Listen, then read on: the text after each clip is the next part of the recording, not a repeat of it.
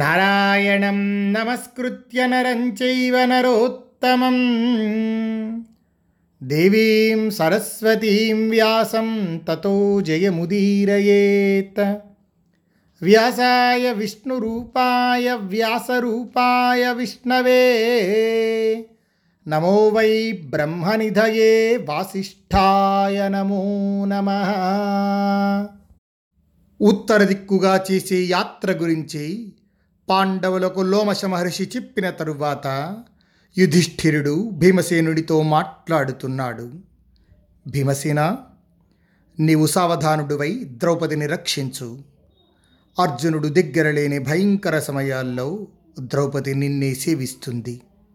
ఇలా భీమసేనుడితో మాట్లాడి ఆ తరువాత యుధిష్ఠిరుడు నకుల సహదేవుల వద్దకు వెళ్ళి శిరస్సును చుంబించి చేతితో శరీరమంతా నిమిరాడు. నేత్రాల నుండి కన్నీళ్లు జలజల రాలుతూ ఉండగా, సోదరులారా, మీరు భయపడవద్దు, సావధానులే ముందుకు సాగండి అని యుధిష్ఠిరుడు నకుల సహదేవులతో పలికాడు. ఆ తరువాత మళ్ళీ యుధిష్ఠిరుడు భీమసేనుడితో మాట్లాడుతున్నారు. అంతర్హితాని భూతాని బలవంతి మహాంతి చ అగ్నినా తపసా చైవ శక్యం గంతుం వృకోదర సన్నివర్తయ కౌంతేయ క్షుత్పిపాసే బలాశ్రయాత్ తతో బలంచ దాక్ష్యంచ సంశ్రయస్వ వృకోదర. భీమసేన, ఇక్కడ విశాలకాయులు బలవంతులైన రాక్షసులు దాగి ఉన్నారు. అగ్నిహోత్ర తపఃప్రభావాలతో మాత్రమే మనం ముందుకు సాగగలం. భీమా, నీవు బలాన్ని ఆశ్రయించి ఆకలి దప్పికల్ని తొలగించుకో.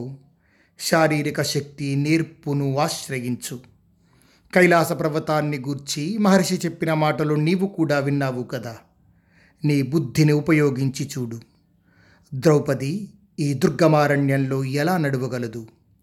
సహదేవుడు, ధౌమ్యుడు, సారథి, వంటవాండ్రులు, సేవకగణం, రథాలు, గుర్రాలు, కష్టాలు తట్టుకోలేని ఈ బ్రాహ్మణులు, వీరందరితో వెనకకు తిరుగు. నేను, నకులుడు, లోమశ మహర్షి ముగ్గురం మాత్రం నియమపాలనం చేస్తూ ఇక్కడ నుండి ముందుకు సాగుతాం. స్వల్పాహారాన్ని గ్రహిస్తూ ప్రాణాలు నిలబెట్టుకుంటాం. నీవు హరిద్వారంలో ఏకాగ్ర చిత్తుడవై నా రాక కోసం ఎదురుచూడు. నేను వచ్చే వరకు ద్రౌపదిని రక్షిస్తూ అక్కడే ఉండు. ఇలా అన్నగారైన యుధిష్ఠిరుడు పలుకగానే ఆ మాటలు విని భీమసేనుడన్నాడు, రాజపుత్రి శ్రమేణార్త దుఃఖార్త చైవ భారత వ్రజత్యేవ హి కళ్యాణి శ్వేతవాహాది దృక్షయ. అన్నా, ద్రౌపది శ్రమతో వలసి మానసిక దుఃఖంతో ఉంది. ఈ మంగళమూర్తి అర్జునుణ్ణి చూడాలనే కోరికతో ఉత్సాహంగా మనతో ముందుకు సాగుతోంది. అర్జునుణ్ణి చూడకపోవటం చేత మీ మనస్సు కూడా మిక్కిలి దుఃఖం కలిగి ఉంది. అగ్రజ, సహదేవునికి, నాకు, ద్రౌపదికి వేరే చెప్పాల్సిందేముంది? బ్రాహ్మణులందరూ పరిచారకులతో ఇక్కడ నుండే వెనుకకు తిరగవచ్చు. వంటవారు, సారథులతో సహా ఎవరు వెనుకకు తిరిగి వెళ్లాలో వారందరూ వెడతారు. రాక్షసులతో నిండిన ఈ పర్వతం మీద నిన్నొక్కడిని వీడి నేను వెనుకకు పోను. పతివ్రత రాజకుమారి అయిన ద్రౌపది కూడా నిన్ను విడిచి వెనుకకు వెళ్ళాలని అనుకోవటం లేదు. సహదేవుడు కూడా నీపై అనురాగంతో నిన్నే అనుసరిస్తాడు. ఇతని మనస్సును నేను బాగా తెలిసినవాడను. మేమందరం అర్జునుణ్ణి చూడాలనే కోరికతో ఉన్నాం, తపిస్తున్నాం. మనమందరం కలిసే వెడతాం. అనేక గుహలతో నిండిన ఈ పర్వతం రథగమనానికి అనుకూలం కాకపోతే కాలినడకనే వెడదాము. మీరు విచారింపవలదు. ద్రౌపది నడవలేకపోతే నేను ద్రౌపదిని ఎత్తుకొని తీసుకువస్తాను. అన్నా, ఇది నా ఆలోచన. మీరు విరక్తి పొందవద్దు. మాంద్రి నందనులైన నకుల సహదేవులిద్దరికీ దుర్గమ ప్రదేశాల యందు సాయం చేసి తీసుకువస్తాను. ఈ విధంగా భీమసేనుడు పలుకగానే ఆ మాటలు విని యుధిష్ఠిరుడన్నాడు, భీమా, నీ ఉత్సాహం చూస్తే నీవు నకుల సహదేవులను, పాంచాలని మోసే భారం పెరిగినవాడిగా కనిపిస్తున్నావు. ఈ సాహసం నీలోనే ఉంది, వేరొకరిలో లేదు. నీ బలం, కీర్తి, ధర్మం, యశస్సు పెరుగుగాక. ద్రౌపదితో సహా నకుల సహదేవులను స్వయంగా తీసుకొని పోగల శక్తి నీకు ఉంది. దానివల్ల నీకు శ్రమ కలుగకుండా ఉండుగాక, నిన్నెవ్వరూ ఎదిరించకుందురుగాక. ఈ విధంగా యుధిష్ఠిరుడు చెబుతూ ఉంటే అప్పుడు ద్రౌపది నవ్వుతూ అంది, రాజా, నేను మీతో కలిసే వస్తాను, నా గురించి మీరు దుఃఖింపవలదు. ఇలా వీరందరూ మాట్లాడుకుంటూ ఉండగా లోమశ మహర్షి ధర్మరాజుతో అన్నారు, తపసా శక్యతే గంతుం పర్వతో గంధమాదనః తపసా చైవ కౌంతేయ సర్వే యోక్ష్యామహే వయం. యుధిష్ఠిర, గంధమాదన పర్వతానికి తపస్సు చే వెళ్ళగలరు, మనం తపశ్శక్తి సంపాదించాలి. నకులుడు, సహదేవుడు, భీమసేనుడు, నేను, నువ్వు తపోబలంతో అర్జునుణ్ణి చూడగలం. ఈ విధంగా మాట్లాడుకుంటూ వారందరూ ముందుకు సాగారు. కొంత దూరం పోయేసరికి కుళింద దేశాధిపతి సుబాహు యొక్క విశాల రాజ్యం కనిపించింది. అది ఏనుగులు, గుర్రాలు అధికంగా కలిగి వందల కొద్దీ పుళింద, కిరాత, తంగణ మొదలైన అడవి జాతుల వారితో నిండి ఉంది. దేవతలు సేవించే హిమాలయం అక్కడకు దగ్గరలోనే ఉంది. ఆశ్చర్యాన్ని కలిగించే అనేక వస్తువులు అక్కడ కనిపించాయి.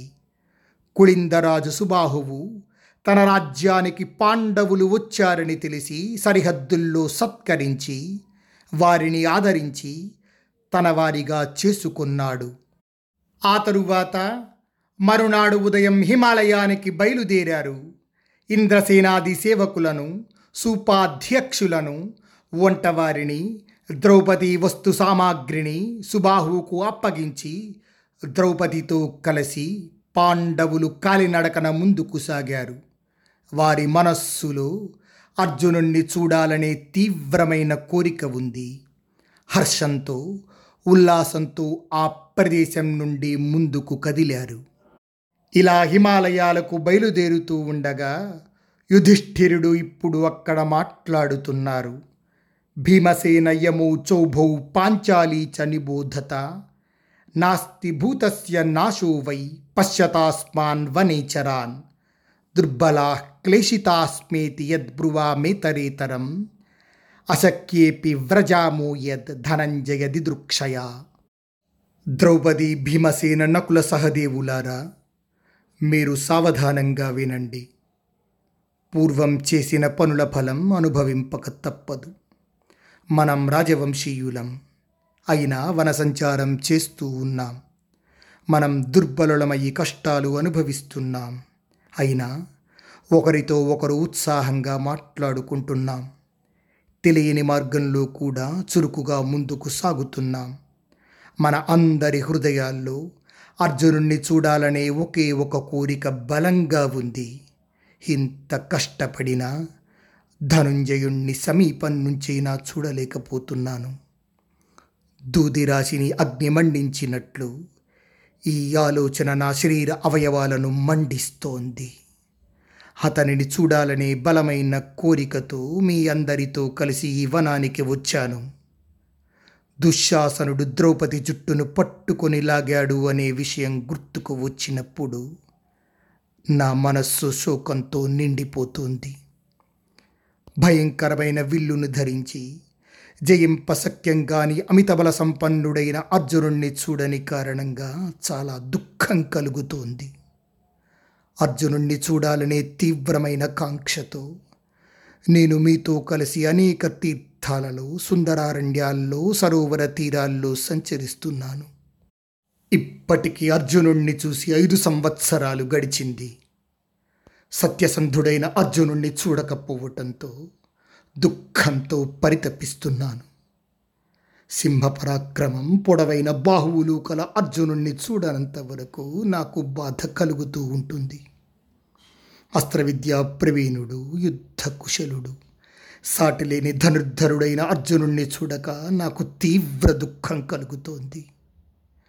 యుద్ధ సమయాన శత్రుముఖలలో కోపించిన యముని వలె సంచరించే వాని మూపురం సింహం వలె ఉన్నతమై ఉంటుంది. మదగజం వలె ప్రకాశించే ఆ అర్జునుణ్ణి ఇంతవరకు కలియలేదు. కావున నాకు దుఃఖం కలుగుతోంది.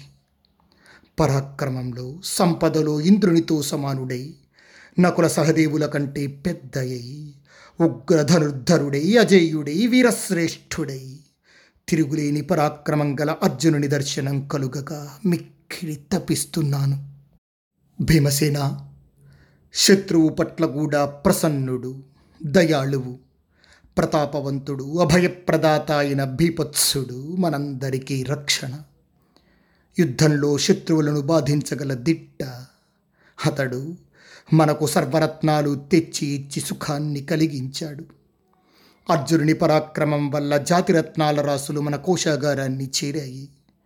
వాటన్నింటినీ ఇప్పుడు సుయోధనుడు స్వాధీనం చేసుకున్నాడు. అర్జునుని బాహుబలం వల్ల నా రత్న సంభరితమైన సభముల్లోకాల్లో ప్రసిద్ధిని పొందింది. పరాక్రమంలో శ్రీకృష్ణుడితోనూ యుద్ధంలో కార్తవీర్యార్జునుడితోనూ సమానమయ్యి జయింపవీలుగాని అర్జునుణ్ణి చాలా రోజుల నుండి చూడలేకపోయాను. భీమా, శత్రువులను అవలీలగా చంపగల అర్జునుడు తన పరాక్రమంతో బలరామునితోనూ అజేయుడైన శ్రీకృష్ణ పరమాత్మతోనూ పోటీ పడుతున్నాడు. అర్జునుడు బాహుబలంలో, ప్రభావంలో ఇంద్రసముడు, వేగంలో వాయుసమానుడు, ముఖంలో చంద్రసముడు, కోపంలో మృత్యు సమానుడు. అలాంటి నరశ్రేష్ఠుడైన అర్జునుణ్ణి చూడాలని మనమంతా గంధమాదన పర్వతం చేరుకున్నాం. విశాలమైన రేగువనం ఉన్న నరనారాయణ ఆశ్రమం ఇదే. ఉత్తమమైన ఈ పర్వతం మీదనే యక్షులు సదా నివసిస్తారు. ఇంతేగాక రాక్షసులు అనేకులు గల కుబేరుని నది ఇక్కడే ఉంది. అక్కడికి తపస్సు చేస్తూ కాలినడకనే వెడదాం. ప్రయాణ సాధనాలతో ఆ ప్రదేశానికి వెళ్ళటం కష్టం. భీమసేన, లోభి, క్రూరుడు, ప్రశాంతత లేనివాడు ఆ ప్రదేశాన్ని చేరలేడు. నకుల, అర్జునుణ్ణి వెతుకుతూ మనం శస్త్రాస్త్రాలు దాల్చి వ్రత నియమం పాటించే బ్రాహ్మణులతో కలిసి ఆ ప్రదేశానికి వెడదాం. ఇంద్రియ సంయమం లేనివారు ఆ ప్రదేశానికి చేరితే ఈగలు, దోమలు, సింహవ్యాఘ్ర సర్పాల బారిన పడతారు. ఇంద్రియ నిగ్రహం ఉంటే అవి కనబడనే కనబడవు. కావున మనం అర్జునుణ్ణి చూడగోరి ఇంద్రియ నిగ్రహం పాటించి మితాహారంతో గంధమాదన పర్వతాన్ని చేరదాం. యుధిష్ఠిరుడు ఈ విధంగా పలికిన తరువాత లోమశ మహర్షి యుధిష్ఠిరుడితో మాట్లాడుతున్నారు. ధర్మనందన, నీవు అన్ని పర్వతాలను జాగ్రత్తగా చూశావు. నగరాలు, వనాలతో కూడిన నదులను చూశావు. ప్రభావం గల తీర్థదర్శనం, జలపానం స్వయంగా నీ చేతులతో చేశావు. ఈ మార్గం పవిత్రమైన మందరాద్రి వైపు పోతుంది. మీరందరూ ఉద్విగ్నతకు లోను కాక ఏకాగ్రచిత్తంతో ఉండండి. ఇది దేవతల నివాసం. దీనిపైకి మీరు చేరాలి. పుణ్యకర్మలు ఆచరించే దివ్య ఋషుల నివాసమిది. రాజా యుధిష్ఠిరా, ఇటు చూడు. ఇది మంగళప్రదమైన నీటితో ప్రవహించే మహానది అలకనంద. దేవర్షిలోకం దీనిలో సదా స్నానం చేస్తుంది. బదరికాశ్రమం నుండి ఉద్భవించింది. ఆకాశ సంచారులు, అంగుష్ఠమాత్ర పరిమాణం గల వాలకిల్యులు ఈ అలకనందను సేవిస్తారు. గంధర్వులు నిత్యం దీన్ని కొలుస్తారు. ఇక్కడ సమగానం చేసేవారి పుణ్యధ్వనులు వ్యాపించి ఉంటాయి. సామవేదంలోని రుక్కులు గానం చేస్తారు. మరీచి, పులహుడు, భృగువు, అంగిరసుడు ఇక్కడ జపతపో వేదాధ్యయనాలు చేస్తారు. దేవతల రాజైన ఇంద్రుడు మరుద్గణాలతో ఇక్కడే ప్రతిరోజు జపాదులు చేస్తాడు. సాధ్యులు, అశ్విని దేవతలు ఆ సమయంలో ఇంద్రుణ్ణి అనుసరిస్తారు. హరిద్వారంలో ఈ నదీ జలాన్ని ప్రత్యక్షంగా శంకరుడే శిరస్సుపై ధరించాడు. దీనిచే లోకానికి రక్షణ ఏర్పడింది. మీరందరూ ఇంద్రియ నిగ్రహంతో ఉండి ఐశ్వర్యాన్ని ఇచ్చే అలకనంద ఒడ్డుపై నిలబడి సాదరంగా నమస్కరించండి. తస్య తద్వచనం శ్రుత్వా లోమశస్య మహాత్మనః ఆకాశగంగాం ప్రయతా పాండవాస్తే భ్యవాదయన్. మహాత్ముడైన లోమశుడు ఈ విధంగా చెప్పిన తరువాత ఆ మహర్షి మాటలు విని పాండవులు ఏకాగ్ర చిత్తంతో ఆకాశగంగకు నమస్కారం చేశారు. గంగకు నమస్కరించి ధర్మాచరణ యందు ఆసక్తి కలిగిన పాండవులు ఋషిగణాలతో కలిసి ఆనందంతో ముందుకు సాగారు. తతో దూరాత్ ప్రకాశంతం పాండురం మేరు సన్నిభం దదృశుస్తే నరశ్రేష్ఠాం వికీర్ణం సర్వతో దిశం తాన్ ప్రష్టుకామాన్ విజ్ఞాయ పాండవాన్ సతు లోమశః ఉవాచ వాక్యం వాక్యజ్ఞః శృణుధ్వం పాండునందనాః. ఇలా వెళ్తూ ఉండగా దూరం నుంచే ప్రకాశించే శక్తిగల తెల్లని మేరు పర్వతంతో సమానమైన పర్వతాన్ని పాండవులు చూశారు. అది అన్ని దిక్కులకు వ్యాపించి ఉంది. పాండవులు దీని గురించి ప్రశ్నిస్తారు అని ముందే తెలిసిన లోమశ మహర్షి ప్రవచన కళలో ఆరితేరినవాడు కావటం వల్ల ఆ పాండవులతో లోమశ మహర్షి మాట్లాడుతున్నారు. యుధిష్ఠిర, అన్ని వైపులకు ప్రసరించి సుందరంగా కైలాస పర్వత శిఖరం వలె ప్రకాశించే ప్రదేశాన్ని నీవు చూస్తున్నావు. ఇవి రాక్షసరాజైన నరకుని ఎముకలు. పర్వతంపై రాతిశిలలపై ఉండటం వల్ల పర్వత సమానంగా అనిపిస్తున్నాయి. దేవేంద్రుని హితం కోరి శ్రీ మహావిష్ణువు పూర్వకాలంలో ఈ రాక్షసుణ్ణి ఇక్కడ వధించారు. ఆ నరకాసురుడు పదివేల సంవత్సరాలు తపస్సు చేసి వేదాధ్యయనాలతో పరాక్రమంతో ఇంద్రస్థానాన్ని అభిలషించాడు. దితికుమారుడైన నరకాసురుడు తపశ్శక్తితో బాహుబలంతో అజేయుడై నిత్యం దేవతలను పీడించసాగాడు.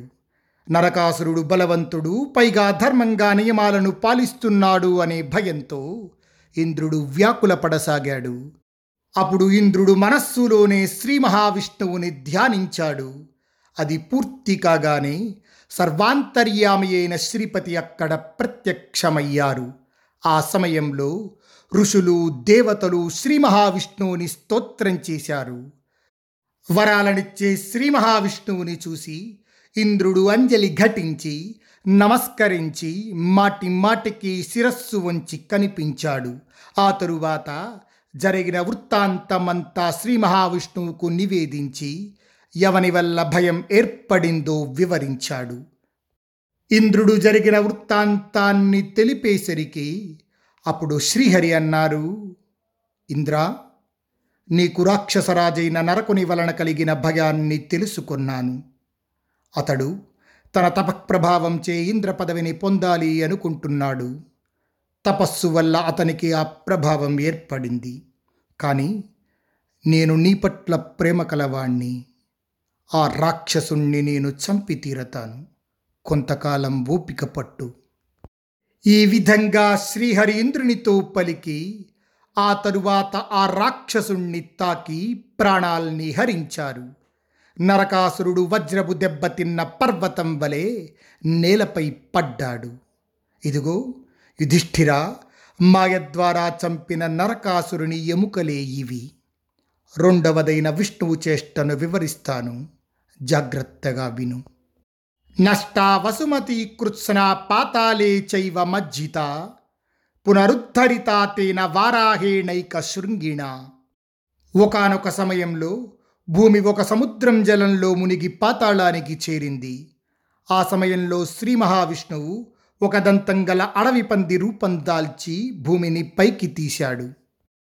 ఈ విధంగా లోమశ మహర్షి చెప్తూ ఉండగా అప్పుడు యుధిష్ఠిరుడు అడిగాడు, భగవాన్, విస్తరేణే మాం కథాం కథయ తత్వతః కథం తేన సురేషేణ నష్టా వసుమతి తదా యోజనానాం శతం బ్రహ్మన్ పునరుద్ధరితా తదా కేనచైవ ప్రకారేణ జగతో ధరణి ధ్రువ. మహర్షి, విస్తరంగా నాకు ఈ కథను తెలియచేయండి. పాతాళంలోకి వందల కొద్ది యోజనాల వరకు భూమి ఎందుకు మునిగింది? భూభారాన్ని వహించగల ఈ ధరణి ఏ విధంగా విష్ణువుచే ఉద్ధరింపబడిందో, దానికి శ్రీ మహావిష్ణువు ఏ ఉపాయం ఆలోచించారో చెప్పండి. యుధిష్ఠిరుడు ఈ విధంగా అడిగేసరికి ఆ కథా వృత్తాంతాన్ని లోమశ మహర్షి ప్రారంభించారు. స్వస్తి ప్రజాభ్యః పరిపాలయంతాం యాజ్ఞేన మార్గేణ మహీం మహిషాః గోబ్రాహ్మణేభ్యః శుభమస్తు నిత్యం లోకాః సమస్తాః సుఖినో భవంతు.